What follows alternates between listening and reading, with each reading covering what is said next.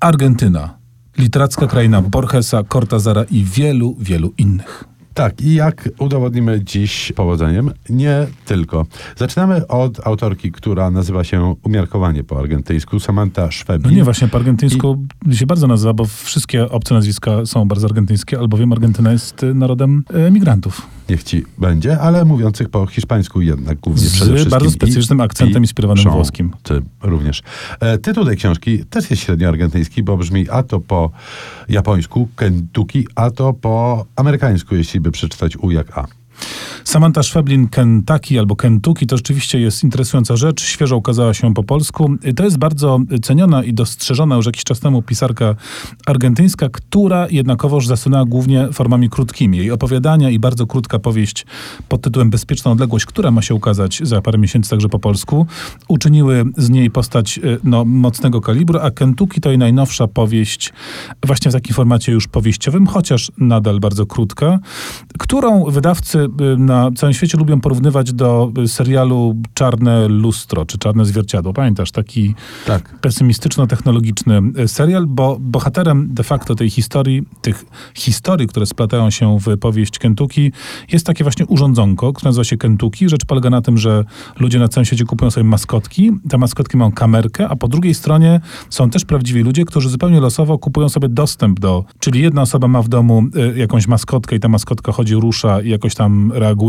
a y, animuje ją ktoś w zupełnie innym miejscu świata. Tworzy się w, w ten sposób taka specyficzno-technologiczna ludzka więź między nadawcą i odbiorcą, można powiedzieć. Znając moje szczęście, na pewno bym trafił na jakiegoś stacjonarnego nudziarza.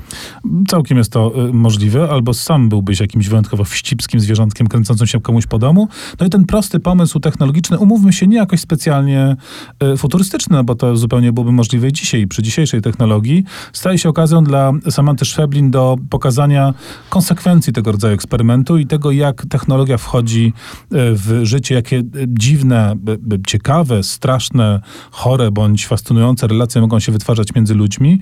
Y, Jest tam dość silny przechył w stronę jednak pewnego niepokoju. Faktycznie ta, ta, to, ta rezygnacja z prywatności, której wszyscy jesteśmy świadkami, y, pokazuje tu swoje nieco mroczne oblicze. Natomiast Cesar Aira ma w nosie technologię, bo po co komu technologia, jak się ma literaturę i wyobraźnię. Cesar Aira to żywy klasyk literatury argentyńskiej, jeden chyba z największych nazwisk e, żyjących i tworzących w dalszym ciągu. E, niezwykle specyficzny. Trzy opowieści właśnie się ukazały po polsku. To jest tytuł mm, jego e, książki, w której znajdują się trzy opowieści, ni mniej, Tak, e, to ni jest więcej. całkiem sensowne, tak. I e, rozmawiamy z całą masą osób, które tę książkę już zdążyły e, przeczytać i skonsumować, i e, wszyscy reagują na tę pozycję tak samo za pomocą jednego e, e, przymiotnika nowe. E, I rzeczywiście e, Aira proponuje nam coś zupełnie innego. Po pierwsze, jest to dziwaczna forma, bo ni to opowiadanie, ni to powieść, e, do tego w trzypaku. Tu trzeba dodać, że Aira po prostu taki ma styl. Znaczy on pisze bardzo krótkie powieści, pisze ich dużo, ale one zazwyczaj rzeczywiście mają tak do 100 stron, nie więcej. Taki po prostu ma temperament. Do tego rzeczy są to, delikatnie mówiąc, dziwaczne. Jest to wszystko bardzo mocno surrealistyczne, ale w całym swoim surrealizmie wciąga z mocą prozy jak najbardziej realistycznej. Mamy tu otwierająca tą opowieść e, dziewczynko, e, chłopca, chłopco, e, dziewczynki i wypadku z lodami, bo to chyba tak trzeba określić, jest przedziwna i mamy poczucie, że zmierza w jakimś kierunku. Okazuje się, że nie zmierza w tym kierunku wcale. I to są takie rzeczy, które po przeczytaniu tak naprawdę nie wiemy do końca, co mamy z tym zrobić. E, nie chcę powiedzieć, że czujemy się przez autora oszukani, ale na pewno wpuszczeni w jakieś maliny. Natomiast te obrazy i te opowieści, które opowieściami właśnie nie do końca są, zostają z nami na bardzo długo. Czyli mamy na razie y, nową y, postać literatury argentyńskiej i argentyńskiego klasyka. Obydwoje po raz pierwszy do Polski trafiają. Tu robimy przerwę i po przerwie wrócimy do kolejnych argentyńskich pisarzy i pisarek. Teraz krótka przerwa od literatury, ale nie przerwa od Argentyny, bo tango przed nami.